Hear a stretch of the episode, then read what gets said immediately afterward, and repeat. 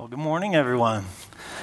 Yeah, my name's Kevin Norcross, pastor Next Generation Outreach, and uh, really looking forward to sharing God's word with you today. Um, also, if you're new, I would love to meet you after the service. Really, really glad you're here. We're continuing on in the book of Mark. It's good to be together here in the room and those uh, watching from home. Um, before we get into things, I just want to take a moment to to pray for our junior high ministry. It's just so cool seeing all those students go out for the teaching time. And this week, they are having junior high day camp. So when we started thinking of this and strategizing this back in, uh, back in January, we were like, wouldn't it be great if we could get maybe 20 students together for a week of day camp, do fun activities, learn about God. Anyways, it kept growing and growing and growing. This week they have 46 students attending our junior high day camp. Isn't that cool? Really, really exciting. A bunch of leaders. They're going to Canada's Wonderland on Friday. And you know what? As a student, these kind of things are very, very instrumental in your uh, spiritual maturity. So let's take a moment to pray for them and the leaders. That's a lot of kids. So let's pray for that right now. God, thank you so much for our student ministry. I thank you for the great things you're doing uh, in our youth. God, I thank you for this junior high camp this week. What an amazing response. What a great need that, um, that is being filled. We pray for each and every student. I know some of them are Christ followers, some of them are not. And God, I pray that you would do a deep work in each one of their hearts. I pray for the youth team as they lead out on this camp and the leaders that you would give them strength, that you would lead them by your spirit. And we just pray that great things would happen this week. In Jesus' name, amen. Awesome. Well, yeah, today we're going to be looking at Mark chapter 11, verse 27 to 33. And basically, what happens in this little scripture is a battle takes place Jesus against the religious rulers of the day. I've never personally been in a physical fight. Um, I think I'm just too big and scary, and no one wants to fight me. But I've been in arguments. I've crossed the line with my vehicle and, and got a little aggressive in my driving from time to time. Um, I've played sports and I've fought very hard to win and to be competitive.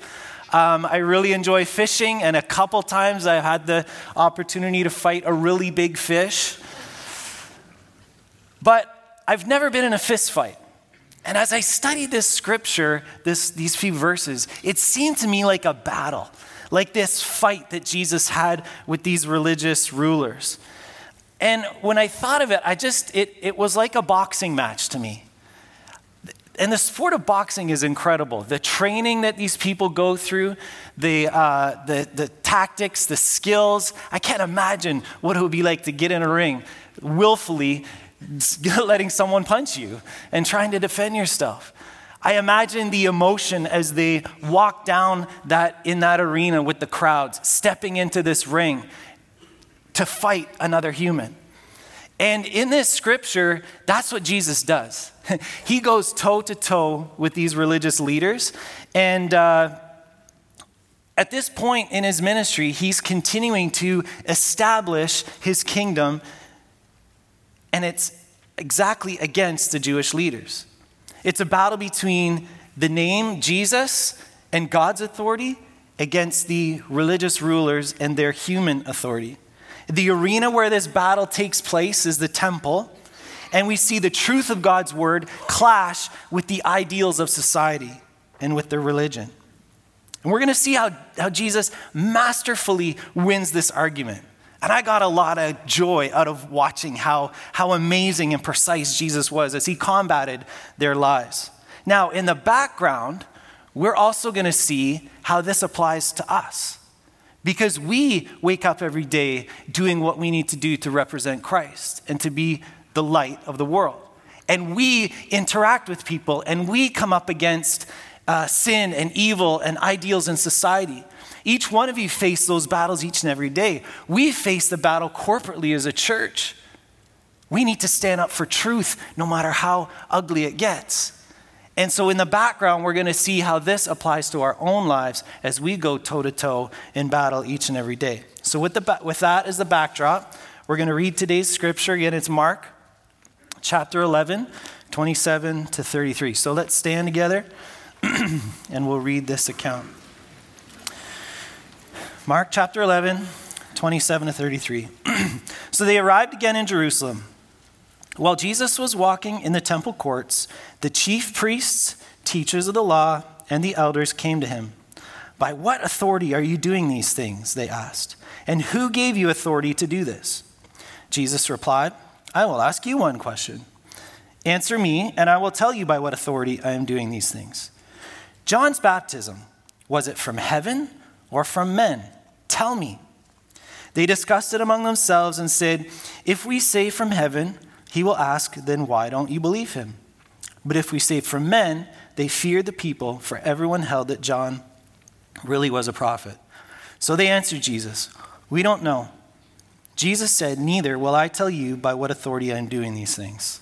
All right, you can sit down.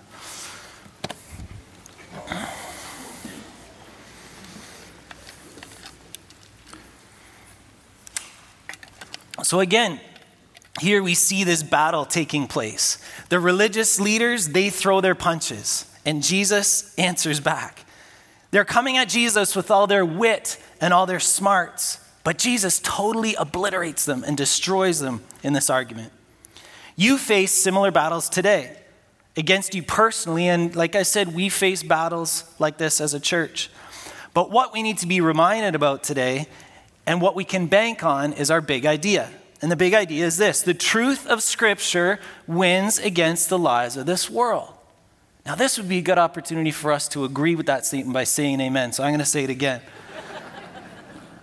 the truth of Scripture wins against the lies of the world. Amen. Yes. Isn't that exciting?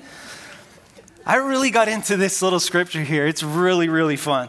No matter how the Jewish leaders tried to derail Jesus and what God was doing, his truth reigns supreme. No matter how much comes against you personally and the church, God's truth reigns supreme. So let's go through verse by verse and uh, learn some amazing truth together. So we learned last week from, from Pastor Neil about um, Jesus cleansing the temple, about the fig tree. Uh, Neil talked about the rottenness of people's hearts. He explained the, the coconut, how if you open up a coconut, it gives a sweet aroma, but if a coconut's rotten, then it leaves a nasty stench. We want our lives to be a fragrance to God. And Jesus had cleansed the temple and called out the religious leaders on their sin, and he taught them about prayer. So, uh, this verse says that Jesus and the disciples went into Jerusalem and entered the temple area. It says they arrived again, meaning they had been there before and they were going again. This was the third time that they had entered into Jerusalem, and this would have been Tuesday of the Holy Week. With this, this was the focal point of Jesus' ministry, the temple. This is where it all took place. This is the battle arena. Jesus entered the battle arena and caused commotion. he had just been there and cleansed the temple and caused a scene. And, and so people wanted to see what was happening. They knew Jesus was coming and they wanted to see what was happening. Everyone was talking about it and they wanted to see what Jesus was doing next. He was challenging the religious leaders of that day and people didn't want to miss it. It's kind of like when a, a fight breaks out in a schoolyard. You know, you see it on the movies. What happens? What do all the kids do? They want to see what's happening, right? They want to get in on the drama. You see that in a car accident on the 401. Everybody slows down and rubbernecks and looks at the, the car accident. People want to be a part of, of what's going on. And that's what's happening in the scripture. Jesus shows up, the crowds gather. They want to see what's going on. And of course, he faces opposition of three different groups of people the chief priests, the teachers of the law, and the Jewish leaders. And these groups made up the Sanhedrin, was the, which was the high court uh, in the day, in that day.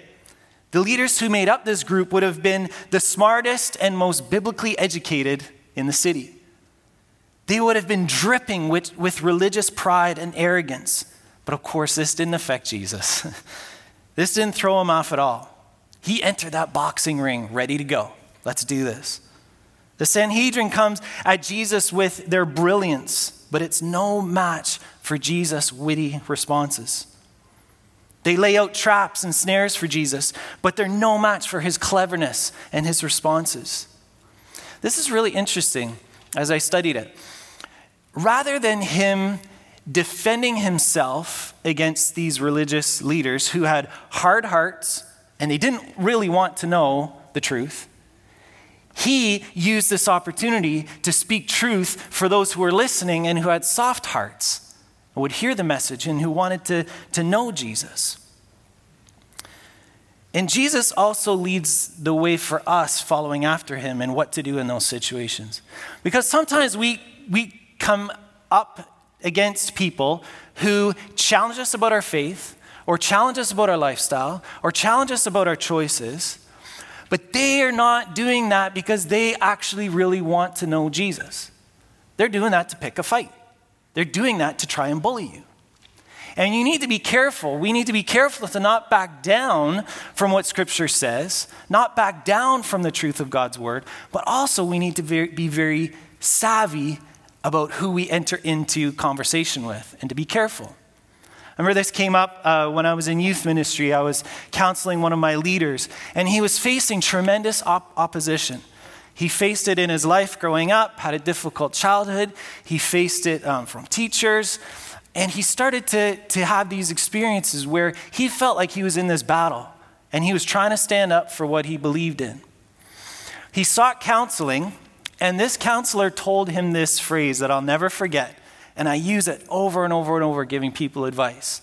His counselor told him this as he was, you know, talking to people and baring his soul to them. And here's what I've been through in my life. Here's the battles that I've faced. Here's why I stand up for truth. The counselor said this Never bleed in front of sharks. and that hit me like a ton of bricks. And what I took from that to mean is that when you're going through something and when you're in a battle, be careful who you, you bare your soul to. be aware who you're talking to.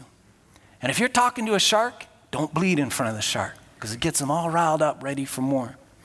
And as you go through your journey in life, you will come up against sharks who don't want to hear God's truth, but they come at you.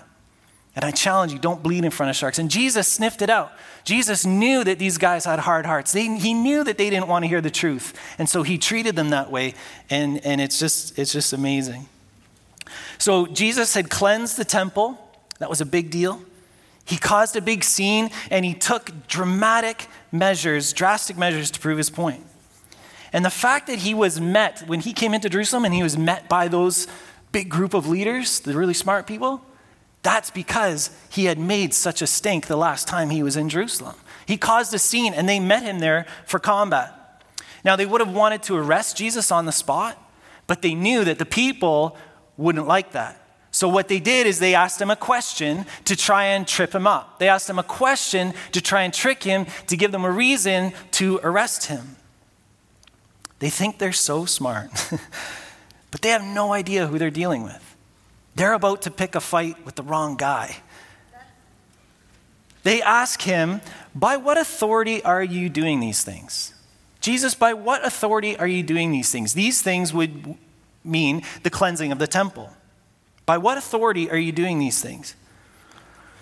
And they are wanting to challenge Jesus' authority because Jesus was there to set up his authority in this new kingdom. So they try to get him to say the wrong, say the wrong thing, to give them an excuse to arrest him. But there is so much more at stake in this battle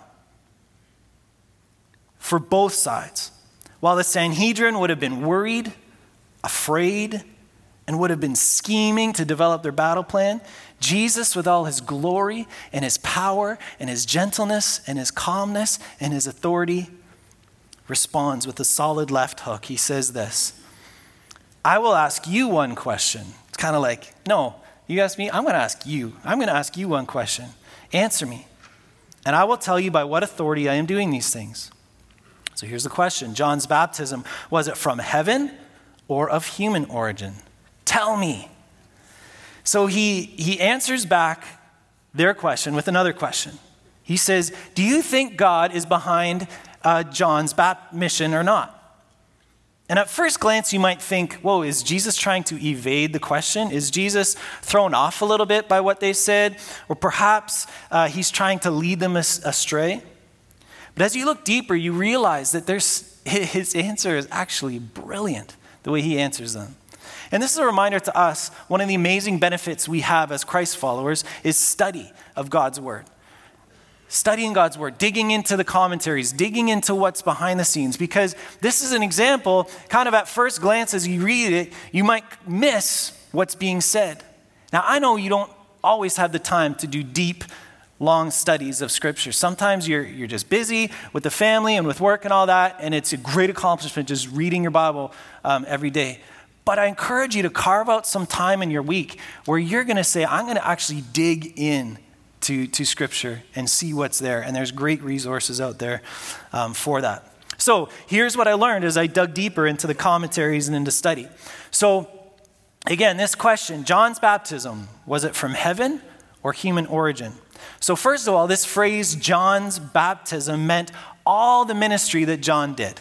Okay? his teaching, his ministry. So Jesus is asking them about the whole ministry. John's baptism, his whole ministry, was it from heaven or human origin? The phrase from heaven meant from God. We've taught this before. The word heaven, a common Jewish substitute for the divine name of God. So he's basically asking them, paraphrasing here, was John's ministry and teaching from God? Was John's ministry and teaching from God? Now, this is where it gets amazing, and I get giddy about this. I think I'm the most excited person in the room about this. But now remember, a part of John's ministry was baptizing Jesus. A part of his ministry was baptizing Jesus. So let's read that account, and you're, you're seeing how amazing this, this answer to the question is. At, at that time, Mark 9, uh, 1, Mark 1, 9 to 13, at that time, Jesus came from Nazareth in Galilee and was baptized by John in the Jordan. Just as Jesus was coming up out of the water, he, he saw heaven being torn open and the Spirit descending on him like a dove. And the voice uh, from heaven came from heaven You are my Son, whom I love. With you I am well pleased. At once the Spirit sent him into the wilderness, and it was in the wilderness for 40 days, being tempted by Satan. He was with the wild animals and the, the, angels attended him.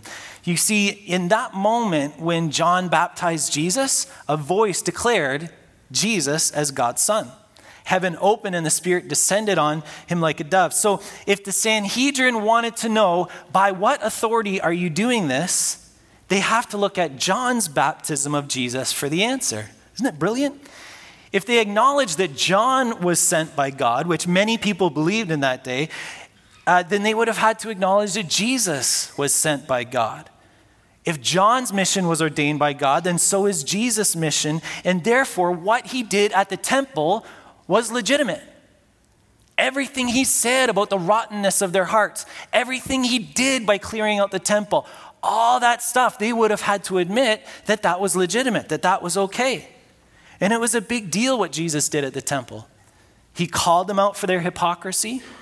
They were in control of the temple and they were gaining a lot from it personally. Like Neil taught us last week, they were using the temple for their own gain and not for prayer. So Jesus makes this huge statement about the religious leaders by, and by cursing the fig tree. So in this moment, Jesus puts them on their heels and basically says a decision about John is a decision about Jesus. Isn't that cool what you can pull out of there as you kind of dig deeper into the study? So, this jab, this attack by Jesus would have hurt the Sanhedrin very much because there, there would have been scrambling and, and falling back from this blow. Again, this was a battle and they were going toe to toe. The knowledge of, of God and the knowledge of the world. So immediately the group retreats and they go into strategy mode. This would be like a, a football huddle the team getting ready for the next play. What are we going to do? What are we going to do? How are we going to counter that?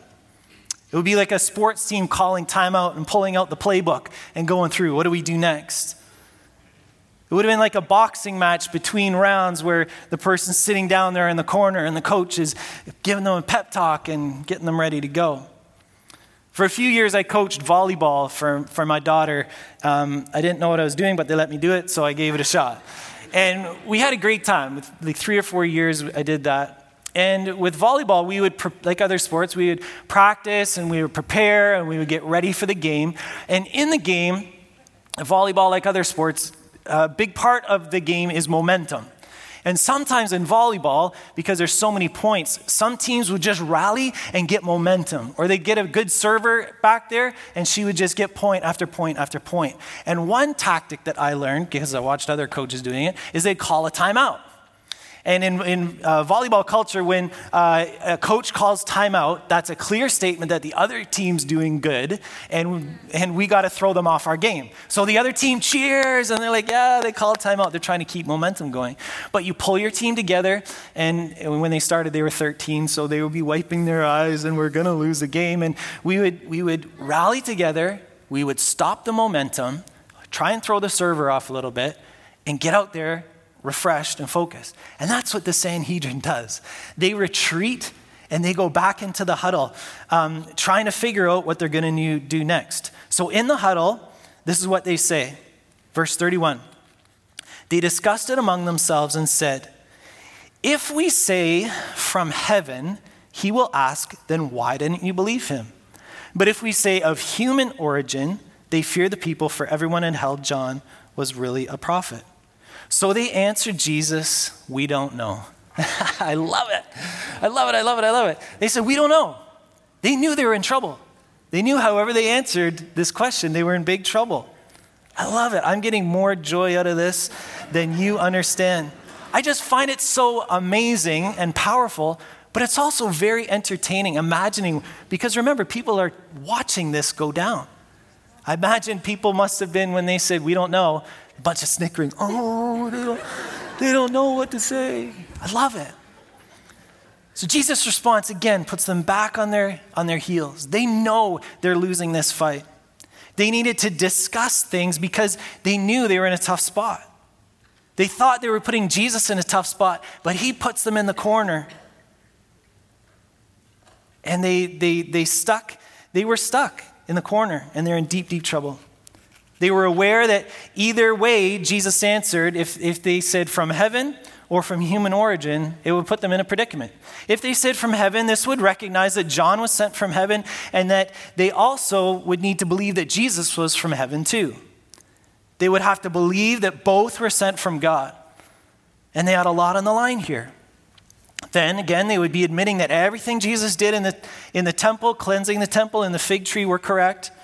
Jesus was challenging their authority in his quest to set up his new kingdom and authority. So if they said from heaven, they were in big trouble. If they said from human origin, this would have caused them trouble as well, because many, many people believed that John was a true prophet sent by God. People were already recognizing the authority that Jesus was teaching with and recognizing that it was more authority than the Sanhedrin would be able to teach.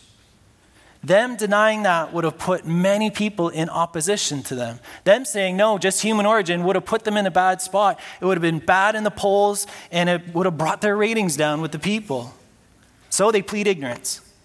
They try and save face by not answering the question. They say, We don't know. Now, we know that that's not entirely true. They would have had suspicions about who he is, they would have recognized a little bit about who he was. But again, they were sharks, their hearts were hard their hearts were hard and they were unwilling to come down and, and recognize and learn who Jesus was. Again, Jesus didn't feel the need to defend himself against this group, but his desire was that others around who had soft hearts would hear the message. You know, uh, sometimes there, like I said, there's people you come up against who have different views than you and they're going to ask you about it because they just want to pick a fight. And so be careful and be cautious again about who you're being vulnerable with. Be vulnerable with people, but trust that you'll be, you, make sure you're cautious, just like Jesus was with the religious leaders of that day. So Jesus uh, brilliantly handles this tricky group of people who had the agenda to derail his mission. Thankfully, Jesus was led by the Spirit and he functioned according to God's will and he navigated this situation masterfully. And what an example to us. Again, as you can tell, I was very entertained by how Jesus handled this, but how can we take this now and apply it to our own lives? Remember, I said at the beginning, we're to we're to dive into this little scripture and we're to see how Jesus handled it, but in the background, we're to be thinking, okay, how does that apply to me? individually, and how does that apply to us as a church? You see, throughout Scripture, God led people through tricky situations and difficult situations. And through the leading of the Spirit, they were able to get through it. People like Moses, leading the people out of Israel. He knew what God wanted him to do, and he followed God's leading and direction no matter what he came up against. That was his, one of his battles. Shadrach, Meshach, and Abednego, not bowing down when everybody else was. With boldness and courage, they said, No, this isn't right. I'm going to stand up through the power of the Spirit. David standing up against Goliath when everyone else, when everyone else was afraid, he said, No, no, no, no, no. This isn't right. This isn't right. I have to stand up for God's name. And he knew inside, through God's Spirit, I defeated the lion. Through God's Spirit, I defeated the bear. And I can defeat Goliath through God's strength. When Noah built the ark, even though everyone was making fun of him. Day by day, he went out there and worked on this ark, and people ridiculed him and harassed him over and over and over. What we need to remember is the same spirit that was in those people and that was in Jesus when he fought that battle is the same spirit that is available to us today. The same spirit that is in us today to fight these battles. As Christ followers, we need to lean into God's strength and lean into God's Spirit when we face difficult situations or decisions or pressures or when we need to defend our faith. Just like this group were trying to derail Jesus' mission, the same Spirit that was within them is also at work in the world today. The enemy wants to derail your mission, the enemy wants to derail our mission as a church. Each and every day, you have purpose to represent Christ and to fulfill God's will for your life. And you can expect to face difficulty and opposition. We're in this battle each and every day. Jesus prepared for this battle, and we should too.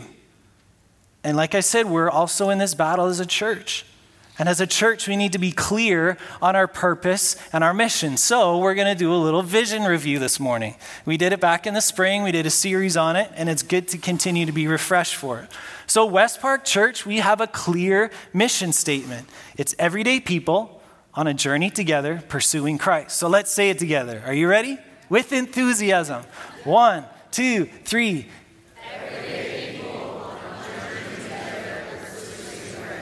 How did you know? Is it up there? Oh, yeah. Just kidding. We have this mission to pursue Jesus each and every day. We have this mission to not be uh, know it alls and arrogant, but just to be everyday people loving Jesus on this journey each and every day, pursuing Christ. We have values of our church. Here are our values active faith, demonstrated by engaging in evangelism, discipleship, worship, and biblical community. We're serious about our faith. More than just calling ourselves a Christian, but seeing it lived out in our lives, in our families, in our communities.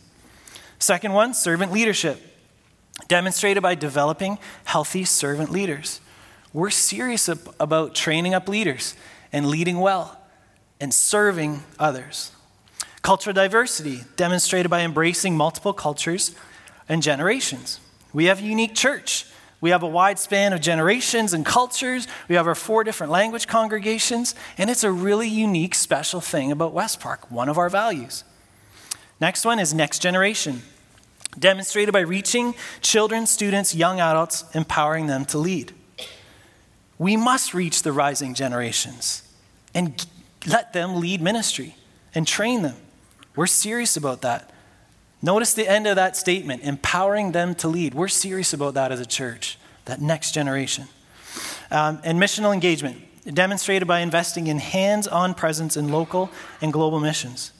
We invest a significant amount of our time, energy, and finances in direct ministry, missionary support, local initiatives, our language congregations, our partnership with Cuba. It's one of our values. Right now, we have one uh, of our global outreach partners, uh, Ashley Enns, who's based out of Maui, and Maui's going through incredible tragedy right now. And so um, I've reached out to her to say, you know, are, are things okay? What are ways that we can help? We're serious about missional engagement, one of our values. And then we have this strategy called PATH. P A T H. P stands, stands for prioritize relationships. This is the strategy of how we live this out, both inside the church and outside the church. Inside the church, being in community in a life group, and outside, building relationships with people who are not followers of Christ. So, P, prioritize relationships. A, attend church. Weekly corporate worship is important. This is the one thing that, that most people are involved in on a regular basis. This also um, includes, you know, age and need felt ministries like kids, students, men's, women's ministries, etc.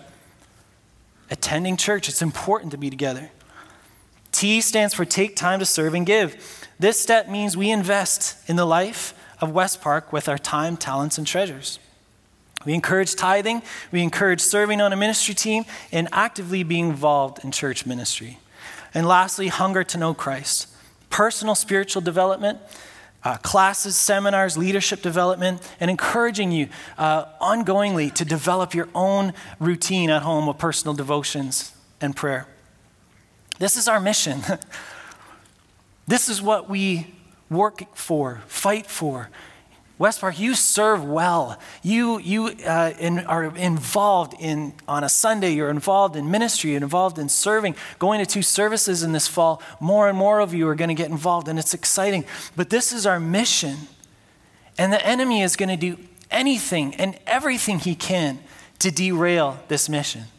Just like he tried to trip up Jesus when he was going toe to toe with the Sanhedrin, he's going to try and trip us up as a church from our mission. But we must fight hard to stay on mission as a church body. There is so much at stake. Listen, God is doing great things here at West Park, both with you individually and corporately as a body. And we just, we just need to continue to fan that flame and see what God does. So, what are some ways that, that Satan attacks our mission as a church? This is not an exhaustive list, but I came up with a few. Religious people, like in Jesus' day, if we were to judge each other, put each other down. Society pressures, as society continues to get more and more, um, more and more evil, it's against the, what we stand for as a church. Like we said, Jesus came in to usher in this upside down kingdom. What we stand for is very different to the society that we live in. Hypocrisy within the church, watering down the truth of God's word. We're committed to teach God's word and not water it down. Idealistic worldly views that are contrary to the Bible come against us. Sin, we allow sin into our lives that tears us down from our mission. Laziness, complacency, selfishness, and pride. There are a lot of things that can tear down the church. But we're a body. We need to come alongside each other. We need to help each other out. Celebrate with those who are doing well, mourn with those who are not doing well. Let's be the church. Amen? Amen? What are some ways that we can prepare? Jesus prepared for this battle, this toe to toe battle with the Sanhedrin. What are ways that we can pre- prepare? Again, not an exhaustive list, but prayer, healthy habit of routine conversation with God, both talking to God, listening to God, Bible, regular reading, and at times deeper in study, devotions. This simple thing of spending time with God each and every day. We, I challenge you on this most times when I get the opportunity to preach. This is such an important thing. Carving out time each and every day to spend with God. If you're not doing that, I encourage you to do it. It will make you stronger. It will make you stronger. You say, why is it so difficult to, to develop a, a habit of routinely spending time with God each and every day? Because it will make you better. And the enemy doesn't want you to. And you got to fight for it. But I, if you're not doing it, I encourage you to do it. Uh, walk before you run. Start small. Develop that habit in your life. I'm not trying to be like come down heavy. I'm just trying to encourage you. Uh, what's another thing we can do to prepare? Church gathering like you are here today to learn, to grow, to give, and to serve, being committed to our mission, values, and strategy.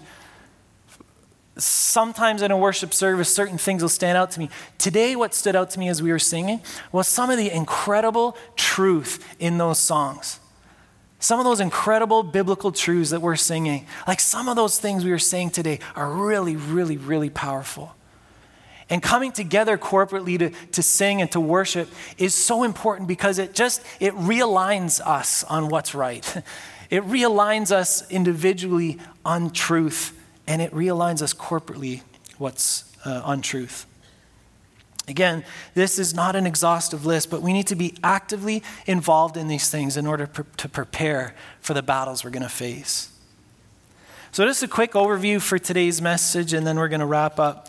Jesus saw, we saw how Jesus came into Jerusalem. He challenged the religious leaders and won this amazing argument with them. He's working at setting up his authority in this new kingdom, and he didn't back down from those who tried to derail his mission. Our big idea today the truth of Scripture wins against the lies of this world. Amen? So remember that as we come into battle and we face difficult situations, I encourage you in your quiet time this week, reflect on today's message, reflect on the scripture, reflect on the big idea, and look at ways that you can apply it. There's a battle going on all around us, and Jesus fought that battle in the temple that day with truth. Fill your lives with truth. You can combat in those battles as well.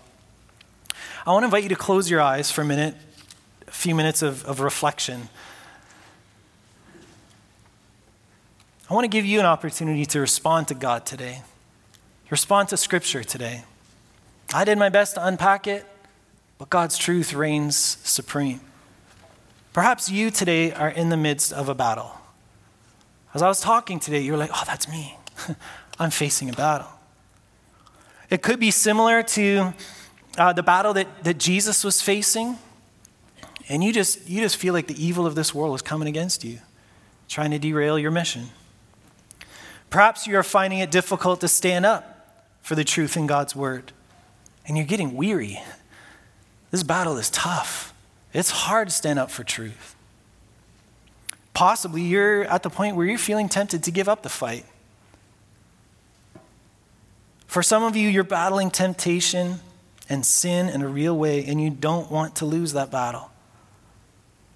Temptation is strong, the lure of sin is strong, and you're fighting that battle today.